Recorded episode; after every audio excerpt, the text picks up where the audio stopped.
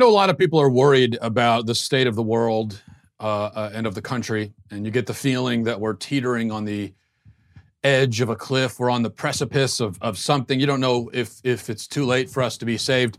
Well, fear no more, because help is here. Cardi B is running for Congress. Not yet, I mean, but she's going to run for Congress. She said yesterday, she tweeted, "I do feel like if I go back to school and focus up, I can be part of Congress.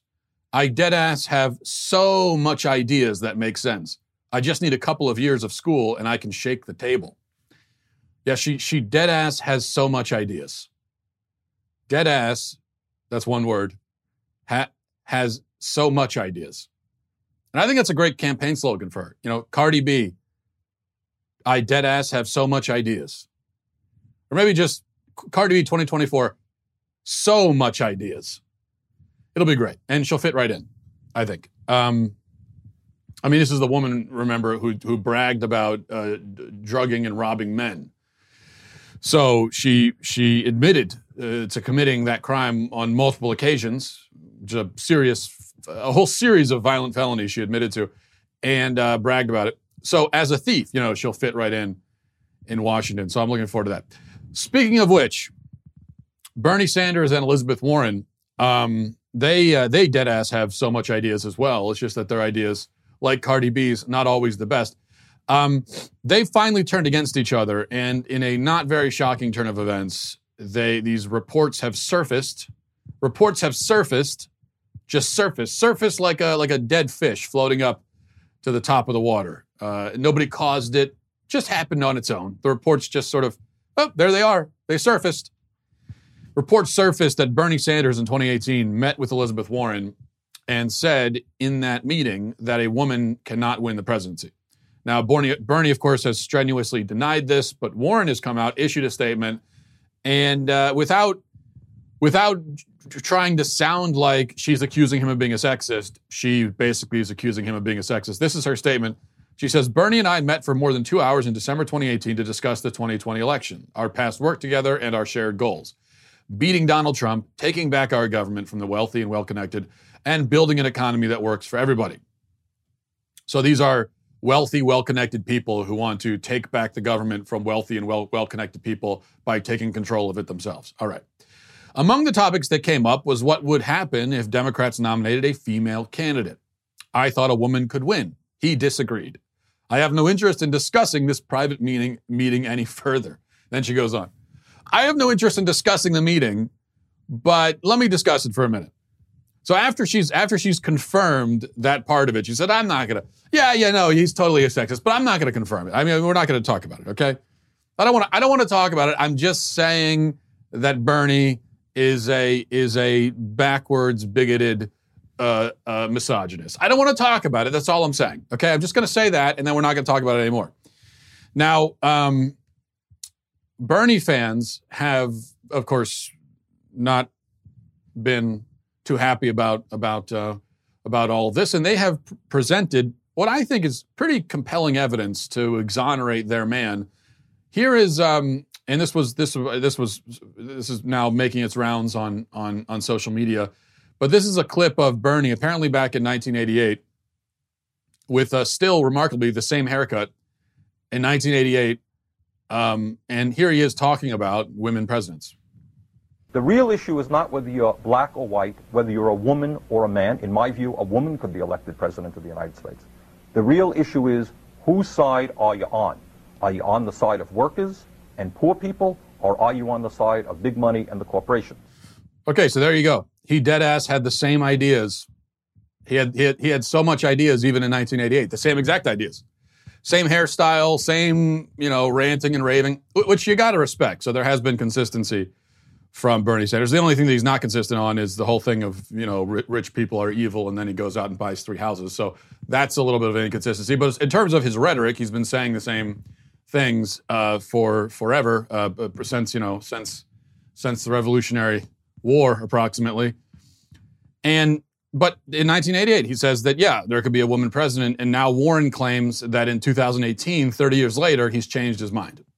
Even after, and she is saying that he changed his mind even after he had the evidence of a woman running for president, Hillary Clinton in 2016, and winning 3 million more popular votes than Donald Trump. So would seem to be pretty good evidence that people are willing to vote for a woman, even a woman like Hillary Clinton. God help us. So now I have no dog in this fight between kooky socialists, but I have to say a couple of things here. First of all, who cares if he said this? You know, even if he said that a woman can't be president, which I don't believe he said, and again, I have no reason to take his side other than it's not like I like the guy, but I don't believe he actually said it. But even if he did, even if he dead ass did say that, okay, eventually I'm going to use that this slang in the proper context. I don't even know what it means. I don't know what it means. Dead ass. What is that supposed to mean? So in the context she used it, it sounds like a replacement for literally or something, the way people use literally. Now we're doing dead ass. Even if he dead ass did say that, it's not sexist. There's nothing sexist about it because that would be a statement of his opinions, of his opinion about the voting public, not about women. So if he said that, then what he would be saying is that he thinks the voting public is sexist, which is sort of an insult to the voting public, but we're used to liberals insulting people that way. I mean, it'd be the same sort of thing if Bernie Sanders were to say that he doesn't think a black man can get a fair trial in an American court, which is the kind of thing that he probably would say. And, you know, for all he probably does think that. But would that be a statement about the black men, or is that a statement about the court system? See, he's accusing the court system of being racist in that case, in that hypothetical, if you were to say that. In this case, he'd be accusing the voting public of being sexist, which is insulting and demeaning to the American public, but again, not insulting and demeaning to women. But in any case, the real problem for Warren is that she's a known liar, so there's no reason at all to believe what she says. We already know that she's not above lying to get what she wants. Bernie, on the other hand, has bad ideas, is a hypocrite, would be a dead-ass disaster for this country if elected, but there's no reason to think that he's a liar the way that she is. I mean, she's just a liar. We know that. But I don't think we necessarily know that about Bernie Sanders. As I said, though, I have no dog in this fight, and I'm sure that Trump is glad to see them fighting, because here's the irony. Between Bernie and Warren, there's certainly enough votes there to win the nomination. I think the last poll I saw, the Real Clear Politics average, had the combined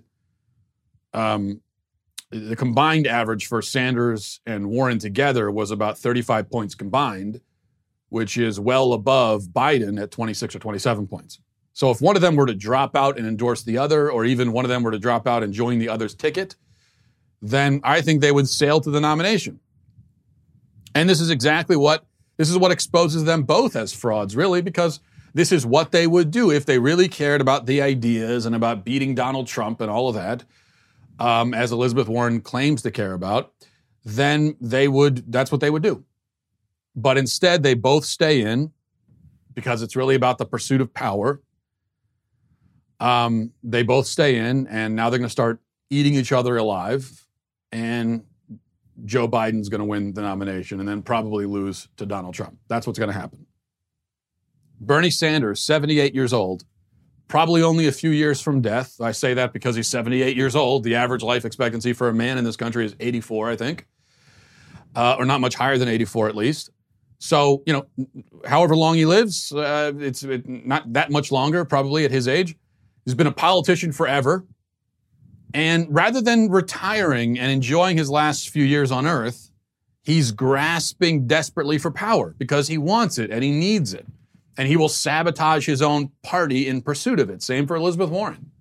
It's pathetic. A pathetic display. But, as I said, great for Trump. Now, before we move on, a word from LifeLock. If you want a New Year's resolution that's easy to keep, here's one. Resolve to help protect your identity and personal info with LifeLock, identity theft protection.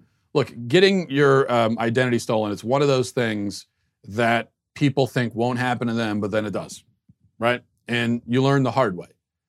But this is one of those lessons also that you don't want to learn the hard way because it's very difficult to recover from. And there's no reason to learn it the hard way because you can always get LifeLock. LifeLock alerts you to potential threats to your identity. They see more than you're able to see by just monitoring your own credit. Like they can see your info on the dark web, so they're able to do a better job of monitoring things for you than you can do for yourself. And if you have a problem, LifeLock's U.S.-based restoration specialists know the steps to take to help resolve your case. Only 1 in 5 identity theft victims who had accounts open in their name discovered their theft through a bank or credit card company. Of course, no one can prevent all identity theft or monitor all transactions at all businesses, but LifeLock is the New Year's resolution that's not only easy to keep, but it'll help you protect what you've worked so hard to gain in the first place. So if you worked hard to build a life for yourself and all the things you have, just to leave it out in the open for someone to come and take is not a smart move. Get LifeLock for up to 25% off your first year. Go to LifeLock.com/Walsh. That's LifeLock.com/Walsh for up to 25% off. So you remember that Jessica Yaniv fellow? He's the guy who tried to sue a bunch of salons to force them to wax his genitals. Even though he has male genitals and is a male, and so it makes sense that he has male genitals. Males tend to have those. But he claims to be a woman, and so thus he says he has a human right to have his genitals waxed somehow, and the fact that they wouldn't do it is an infringement on his basic human rights. So you remember that. And he's also the guy who allegedly has sexually harassed girls, minors, online. And he's generally just a creep and a bad person in so many ways. Anyway, he's in court again after another dust-up with the law, and a reporter on his way out of the court, a reporter tried to come up and talk to him, and here's how that went down. Yaniv, will you be pleading guilty? What? Go. No, go. Don't touch me. Don't touch me. Hey! Hey! Stop! Go away from me! Go away! Hell. Go away from me! Get away from me! Go away from me! Crazy get thing. Away from me! Get away! Get the f*** away from me! Stay away from me! Get away from me! Now! Right now! You heard me? I'm calling the police on you. I don't give a s***. Get away from me! You stay away from me. I'm back. So the reporter says that he was punched in the back of the head and assaulted, which you can't see that, but you can kind of hear it. And here's all I want to say about this. We've seen these kinds of videos so often, not just with Yaniv, but these SJWs assaulting people, whether it's at an Antifa rally or it's somebody assaulting pro-lifers or whatever it is. We see these videos all the time with SJW bullies assaulting people at will and getting away with it. And when I say getting away with it, I don't mean legally. Now, legally, they do often get away with it in that there's no legal repercussions in the end. But I'm talking about physically. And I'm really tired of this. So I don't mean to victim blame here, the guy, the reporter, the journalist who was being assaulted, but all I'm saying is if you're being assaulted by a raging psychopath SJW, fight back. Okay, it's not like you saw Yaniv there, not exactly a UFC champion we're talking about here. So fight back, hit back. This reporter would have been entirely within his rights to knock Yaniv's teeth out. If somebody's assaulting you, you can hit them. You should. It's not just you can, you should do that. Stand your ground. Stand up for yourself. You don't have to run away. Or just, start calling for help or try to just get it on video. Yeah, fine, get it on video, but you can also at the same time defend yourself. So defend yourself. Don't allow yourself to be hit in the head. Respond with force. You have every legal and moral right to do so. That's what I'm saying. People have gotten way, way, way too comfortable doing this. You see these videos all the time, and it just seems like people in this country today, they're so comfortable. You see someone, you don't like, or they're making a political point you don't like, or they're annoying you, just go up and punch them. At least on the left, that's what they've gotten very accustomed to responding that way. And I guess, why not? Because nobody ever seems to respond. They just do it, and then they walk away, and we the video goes viral and we talk about, those violent leftists. I'm sick of that. Just why? I mean, this guy of all people, this Yaniv guy, you're going to let him hit you in the head? You're going to let him do that? This is the only way. This is the same thing, you know, that parents used to tell us, and parents don't say this anymore, I guess, because it's endorsing violence. But back in my day, you know, when I was a kid, we used to be told that you got a bully on the playground. Maybe the one thing that bully needs is a sock to the nose. You know, sometimes people need that, and I think that's what we're seeing here. And if they never get that, if there's never any immediate repercussion for acting this way, then they'll just keep doing it. And it's for their good anyway, because, you know, not everybody in the world is quite so willing to be hit in the face or attacked. And, you know, you never know when you go up and treat somebody the wrong way, or when you treat the wrong person that way. You never know how they'll respond. So sometimes it could be for their own good. You respond in kind, you know, just physically defending yourself proportionally. Maybe they learn their lesson, and maybe that stops them from, in the future, going after someone who maybe will respond not so proportionally. You never know. So just defend yourself, everybody. That's what I'm saying. All right, a certain a professor, college professor, and once you see the clip here, you're not going to be surprised that this is a college professor we're dealing with. But her name, Dr. Shola Mos Shagbamimu, I think. Shagbamimu, I think I'm pronouncing that correctly. Dr. Shola, we'll call her for short. She was on TV this morning, British TV, talking about the reaction that Meghan Markle and you know, the reaction to the Meghan Markle and Prince Harry situation. And she said that the people criticizing Markle are not only racist, but so obviously racist that she doesn't need to explain why they're racist. And in fact, if you ask for an explanation, that only proves that you're racist. Watch. I think that the difficulty here for a lot of people is that they do not understand this thing. And the thing is that it is not the job of black people and ethnic minorities to educate white people on racism that is perpetuated by white people. Right. White folks need to go educate themselves on the racism they perpetuate. Mm. The reason why the racism experienced by Meghan feels so personal and it deeply resonates with a lot of people is because it's symptomatic of the culture of racism in the United Kingdom. What examples do you have? You see, that is another problem. When people keep asking what examples, it makes me question where have you been the last 2 years? What have you been reading? What have you been listening to? I've been reading some criticism. Right. I haven't personally read anything that I could say was based on racism.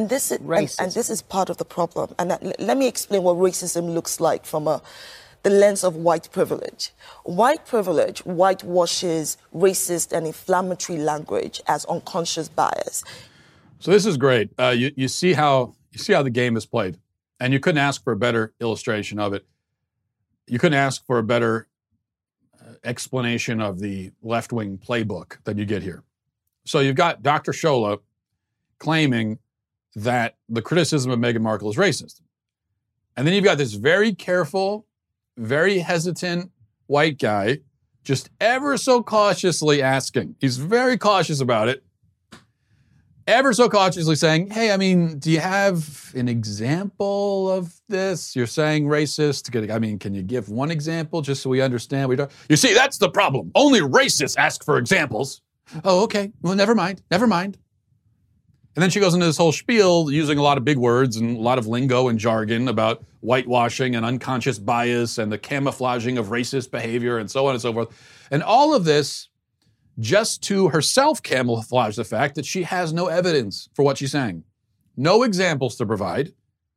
She's saying all of this criticism of Meghan Markle is racist. Okay, well, just give, there's a lot of it apparently, so can you cite one example of racist criticism against Meghan Markle? I'm not even saying that it doesn't exist, but just tell me what you're talking about.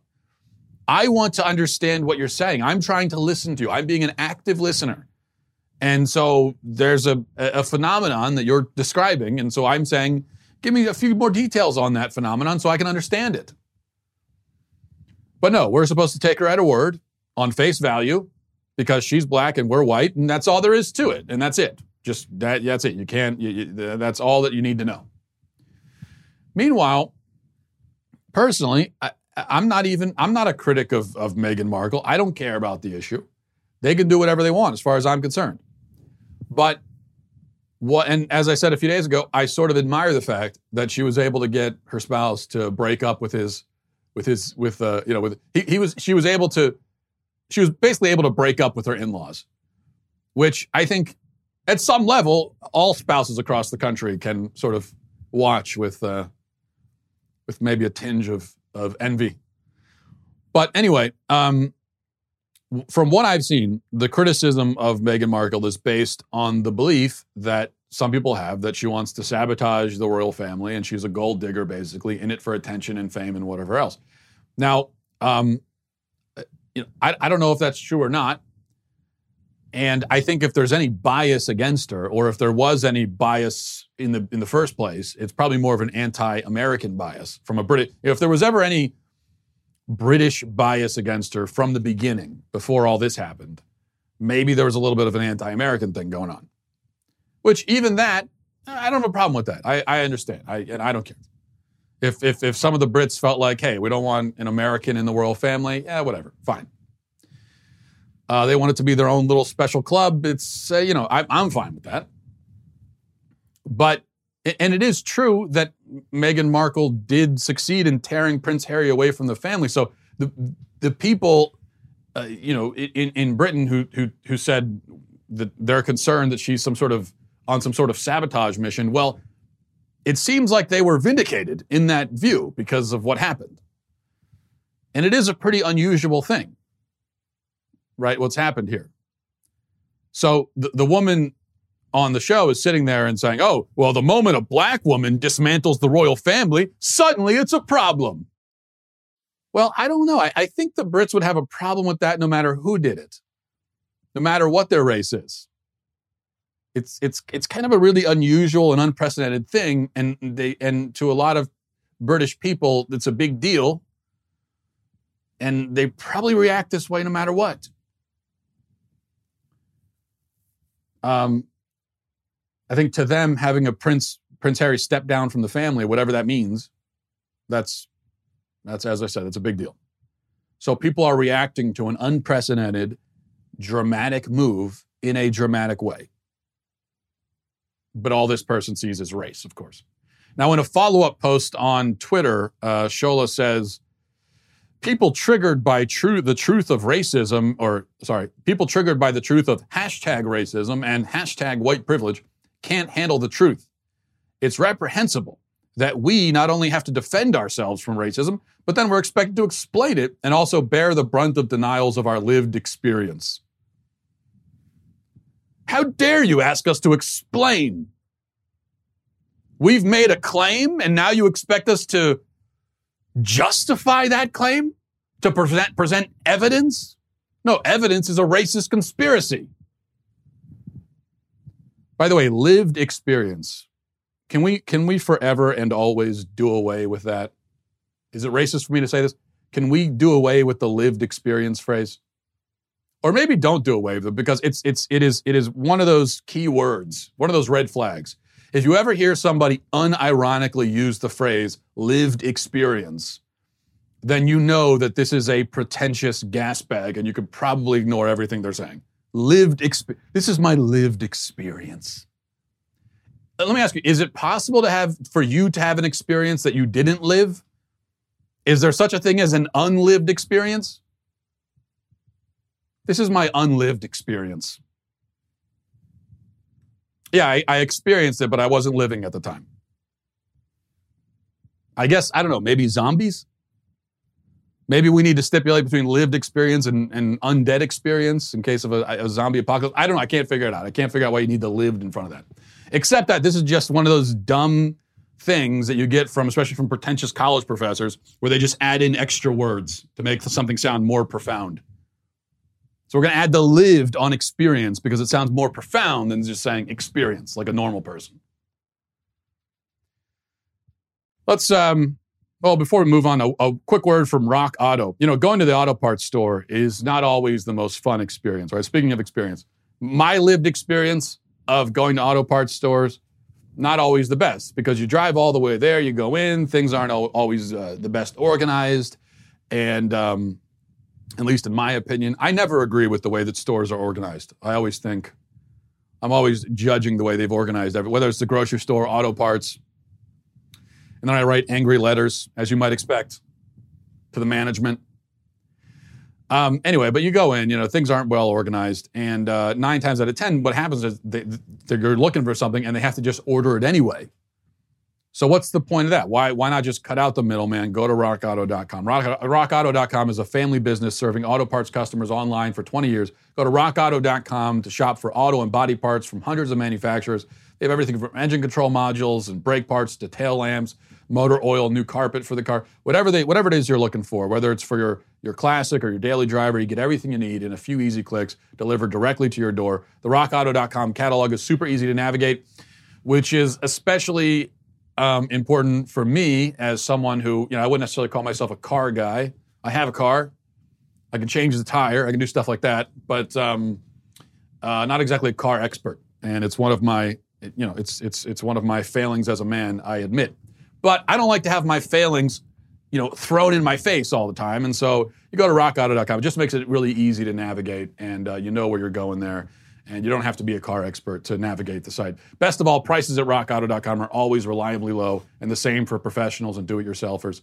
Amazing selection, reliably low prices. Go to rockauto.com right now. See all the parts available for your car or truck. Write Walsh in their How Did You Hear About Us box so that they know that we sent you. Well, Stephen King is about to be canceled, everybody. J.K. Rowling was canceled. Now it's Stephen King's turn. So all of the mega-rich liberal authors are getting their turn in the cancellation chamber.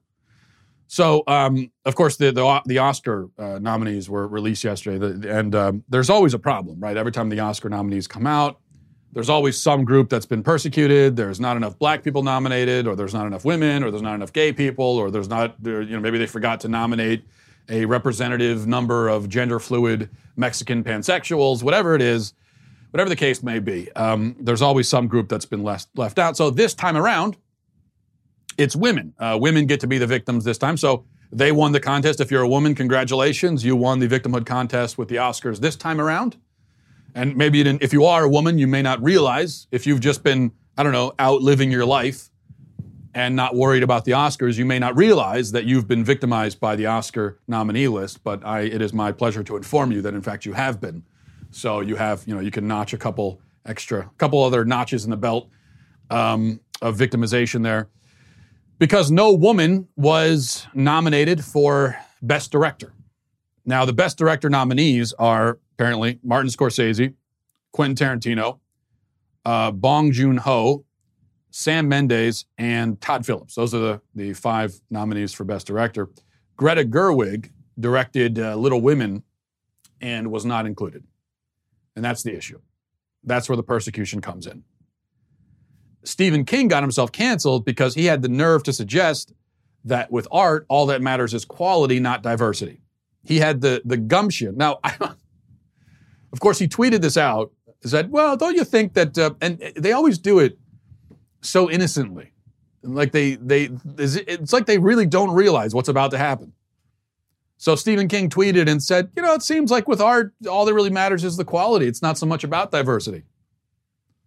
He's just sort of whistling past the graveyard, just sort of strolling along, doesn't realize that he's saying something that's about to get him gang tackled by the pitchfork mob.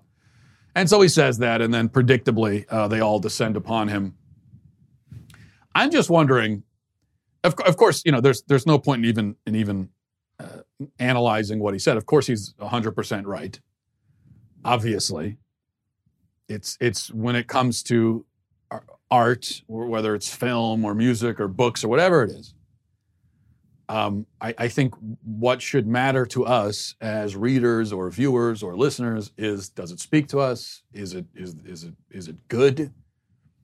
You know, you look at the quality, and especially when it comes to handing out awards. The idea is, what's the best? Now, that could be hard to judge with something like a film, and there's a lot of subjective elements to it, but the concept is supposed to be, with Best Director, who are the five people who did the best job of directing? Makes no difference. Their demographic group makes no difference, obviously. But I'm wondering, the people saying that Greta Gerwig should have been nominated for Little Women, who are we kicking out? Okay, so you got Scorsese and Tarantino, two of the best directors of our time, and they both released highly acclaimed films this year. I didn't think either of those films, whether Once Upon a Time in Hollywood and The Irishman, I didn't think either of them were close to their best movies, but these are still great directors, two of the best still alive today with two movies that were good movies that were certainly very well received by critics. So obviously they're going to be in. And then you've got Bong Joon-ho, who did Parasite, which I haven't seen yet. I'm planning to watch it tonight. I've heard that it's being hailed as a masterpiece. And anyway, he's not white, so I would think that he's okay to nominate. Then you've got Sam Mendes, and he did 1917, which I did see a few days ago, and I thought was spectacular. If you haven't seen that movie yet, you know, it's. I know there are a lot of people, especially if you're married and you have kids, you don't get out to the theater very often. Even if you don't have kids, maybe you don't go very often because it's expensive and it's just not worth the trouble. And besides, you can just watch it on Netflix, right, when it comes out, or watch it on demand. But this is one of those movies that it'll be enjoyable to watch on your regular TV at home. But it's one of those movies that I think the theater experience is actually worth the price that you pay for it.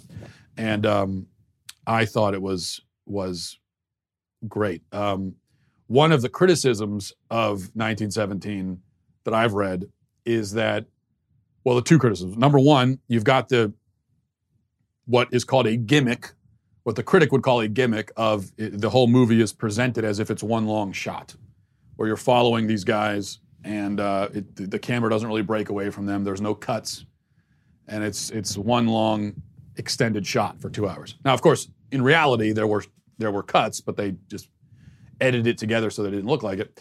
I didn't think it was. To me, it didn't come across like a gimmick. I thought that method really helped to immerse you in the experience, and I don't think it'd be the same movie. I don't think it'd be quite as good without that. And then the other criticism I've read is that the characters aren't very fleshed out, and so it's sort of like you're watching a video game. It's like you're watching a first-person shooter. You're watching somebody else play a video game for 2 hours. And the people saying that, I don't know what movie they watched. I thought that these characters were very well fleshed out in subtle ways. This is a problem that war movies have. Often it's something you run into with war movies. It can be difficult while you're trying to tell the story to also make these characters real characters and not just caricatures. That's a problem that even I think Saving Private Ryan had to a certain extent, where a few of the characters, like Tom Hanks's character, and I think that's the greatest war movie of all time, one of my favorite movies of all time, Saving Private Ryan. But even that movie, I think Steven Spielberg struggled a little bit to give some real layers to these characters and to some of them, to turn them into real people and not just cartoons, basically. So it's always a struggle with war films. I thought that Mendes did a good, noble job of it. In a subtle way. There's a few, you get a few scenes with these guys that kind of show you the development of the character, and it shows you extra layers there that weren't immediately obvious. So anyway, that was a great movie. And I think deserves to be nominated. And then Todd Phillips with Joker, one of the most talked about films of the decade. A huge success, obviously, which, of course, just because a movie's a huge success doesn't make it a great movie, but this is also, I think, in my view, a really good film. And I think it would be weird and also Todd Phillips is presenting a very different take on this iconic character, an iconic, well-worn character. He's presenting a different take. So I think that deserves as well. Which of these guys do you kick out just so you can nominate Greta Gerwig? I haven't seen Little Women, I admit, and I don't plan to watch it. I admit that too. But I'm skeptical that that film and the directing job done there is really better than any of the five I just mentioned. All right, let's move on to emails. But seriously, go watch 1917 if you haven't watched it yet. Okay, by the way, I don't want to forget to mention, if you're not already a subscriber, you're really missing out. And right now, using promo code Walsh, you'll get 10% off any plan that you choose. Head over to dailywire.com/subscribe and pick the plan that's right for you. For as little as $10 a month, members will get our articles ad-free. You get access to our live broadcast, get the show library, the full 3 hours of Ben Shapiro every day, select bonus content, you get access to the mailbag, much more than that as well. Plus, our new all-access tier gets you live online Q&A discussions with me, Ben Shapiro, Andrew Klavan, Michael Knowles, plus our Daily Wire writers and special guests.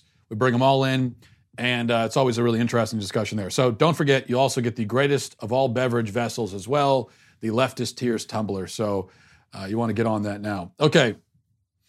This is from Jason, says, you got on the topic of free will again. You had mentioned that you make the decision to lift a mug or make a grilled cheese. What if those decisions were allowed to be made as they are inconsequential? You mentioned you could go kill someone if you wanted, but really you can't. Your moral code wouldn't allow it. Now, morality is subjective to a degree within each person and changes through time. What if God guides us through morality? What if those lacking morals do so because of God putting events in motion? We know morals come from God. What if this is why? Curious as to your thoughts on this. Okay, so I'm going to try to home in, Jason, on what I think are your primary point. Talking about free will, you say that, well, I really can't do whatever I want because my moral code is there. And I guess part of your point is, you know, I'm not the one who put my moral code in place necessarily, so then I don't have free will. I guess maybe that's your point. So when I say that I'm choosing to lift my mug, yeah, I could choose to do that. That's an inconsequential thing, but I can't really go out and kill somebody because my moral code would prevent me. But that's the point, Jason, that my moral code, which does rule out and prohibit killing someone, it actually cannot prevent me from doing it. I could, if I wanted to, make the decision, in spite of what my moral code says, to go out and kill somebody. Contrasting that with like computer programming. Now, your computer is programmed to do a certain thing, and it is prevented then from doing other things that it's not programmed to do, unless it malfunctions and something goes wrong. But a computer can't say to itself, well, I'm programmed to do such and such, but I really don't want to do that, so I'm going to do this instead. We can do that. We can say to ourselves, and all of us have said it, hopefully not with something as serious as killing somebody, but we've all said to ourselves at times in our life, well, I know this is wrong, I shouldn't do it, but I'm going to do it anyway because I want to. Because I've decided that there's something else that I want, and it's worth breaking my moral code to obtain it. And then we always find out that it wasn't worth it in the end, but, you know, we're stupid, so we keep doing it anyway. But we still have free will because we still have that choice. So the fact that I can theoretically, the option is open to me to go on a killing spree if I want to, but I don't. So I don't, right? And that's the difference. That's where free will, I think, still applies. This is from Santiago, says, hi, Matt, I love your show. I listen to it every day on my commute from work. I find myself in the rare position of disagreeing with you in relation to your counter-argument to Sam Harris's refutation of free will. I agree with your conclusion that free will exists, but I think that you got Harris's argument wrong. As I understand it, his argument is not that if you had the same mental illnesses and bad home environment of a serial killer, you would also be a serial killer. What he is saying is that if you had exactly the same brain, down to the neural connections and all the same neurotransmitters and other chemical molecules in the exact same position, you would do exactly the same thing. In other words, he is saying that our decisions boil down to just one big complex chemical reaction going on in our brain. As such, if you knew every single molecule in every single position, you would theoretically predict every decision, or could theoretically predict every decision. Actually, the whole argument of determinism is that the universe itself is one big chemical reaction that should be predictable if we know all the variables. This idea is represented by the concept of Laplace's demon. Therefore, Harris argues, free will is just an illusion that arises from the fact that the chemical reaction in our brain is so complex that making exact predictions of the outcome is hard. However, in theory, even your decision to lift your mug should be predictable if you have enough initial information. This is indeed a powerful argument, but I think it has a big flaw. The burden of proof is on him. The claim that the universe is deterministic and that all that influences the physical world is just matter and physical energy is a tremendously strong one I do not think there is a way to scientifically or philosophically prove it. What I'm saying is that I do not think that your argument refutes Harris's, but I also do not think that Harris's argument is a valued refutation of free will. In fact, I think that there is no way to conclusively prove that our decisions are deterministic or that free will exists. And that is an aspect of Harris's argument. I thought that I provided a relatively accurate summary of his argument. Now, he did say, I think there was one line in his book, in his argument, that I think maybe encapsulates it, and it was the strongest line in the book, where he's talking about, I think it was a murderer. He said, well, if I were to change places with a murderer, would I do the exact same thing? Would I also commit those murders? And then he said, if I were to switch places, atom for atom, like what you're talking about here, like I were to switch even right down to my atoms, we were to switch. Well, then in that case, I would just be that other person and I would do everything they're doing, which I think is what you're talking about here. But I still say my response to Harris, I think, is correct. And I have to say, Santiago, I'm a little bit biased. I think I like my response better than yours, because getting into this burden of proof thing, see, I don't like that. Both theists and atheists, no matter what the discussion is, both theists and atheists will try to get into the burden of proof argument. And then you get into this food fight back and forth where, no, the burden of proof is on you. No, it's on you. And then it's back and forth. Who is the burden of proof on? I don't think that's the strongest platform on which to have this discussion. And I think that Harris, or someone who's a determinist, could just as easily say that, no, the burden of proof is on you. I say that everything is determined by physical matter. You're saying that there's some other force out there, like a soul, a spiritual force that we can't see. Burden of proof is on you to prove that, because we can't see it. And according to everything we know from science, it's all comes down to matter. So no, the burden of proof is on you. I think that would be his response, and I think it's a pretty fair response if you want to get into the burden of proof contest. I'd rather not get into that contest. And so I still say my answer is pretty simple, but it remains in place.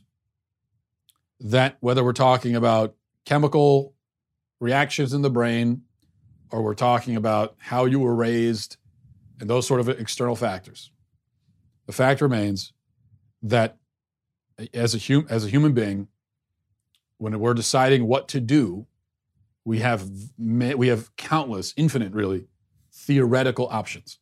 And we could theoretically do any of those things. So if I'm holding a gun in my hand, it is a theoretical option that I could pick up the gun and shoot somebody. But if I don't, it's because I decided not to. And to me, that's what free will is. There are a whole lot, as I said yesterday, there are a whole lot of things that will influence my decision one way or another. And if I do decide to pick it up and shoot somebody, you could probably start looking at my background, you could look at the way that I was raised, you could look inside my brain, and you could find a lot of things that push me in that direction. But at the end of the day, that was an option of many different options, and it's the option that I chose. And that's all. I think that's all free will is. It is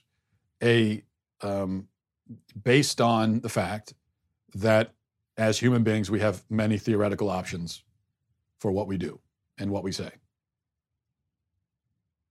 And so the only way that I could see to disprove free will is to disprove that those options even exist. You would have to say that, I have the gun, I decide not to shoot someone. You'd have to say that shooting someone wasn't even a theoretical option. It wasn't an option at all. But I think that's just, on the face of it, clearly incorrect. All right. But it's an interesting discussion at any rate. And we talk about determinism and free will and everything. and how we've been talking about the last few days, it's been sort of an atheist versus theist thing, but it's not just that, because of course in the past we've talked about this with the different Christian views of this, and there are Christians who say that there's no such thing as free will, so it doesn't have to break down on atheist versus theist lines. Okay, we'll leave it there though. Thanks everybody for listening. Thanks for watching. Godspeed. If you enjoyed this episode, don't forget to subscribe, and if you want to help spread the word, please give us a 5-star review and tell your friends to subscribe as well. We're available on Apple Podcasts, Spotify, wherever you listen to podcasts. Also, be sure to check out the other Daily Wire podcasts, including The Ben Shapiro Show, Michael Knowles Show, and The Andrew Klavan Show. Thanks for listening. The Matt Walsh Show is produced by Sean Hampton, executive producer Jeremy Boring, senior producer Jonathan Hay, supervising producer Mathis Glover, supervising producer Robert Sterling, technical producer Austin Stevens, editor Donovan Fowler, audio mixer Robin Fenderson. The Matt Walsh Show is a Daily Wire production, copyright Daily Wire 2020. The Academy of Motion Picture Arts and Sciences is under fire from the race-focused left for once again snubbing performers of color in the Oscar nominations. But in the Academy's defense, there will at least be more black candidates in the running at the Oscars than there will be at tonight's all-white Democratic presidential debate in Des Moines, Iowa. We will examine the incoherence and hypocrisy of racial identity politics. Check it out on The Michael Knowles Show.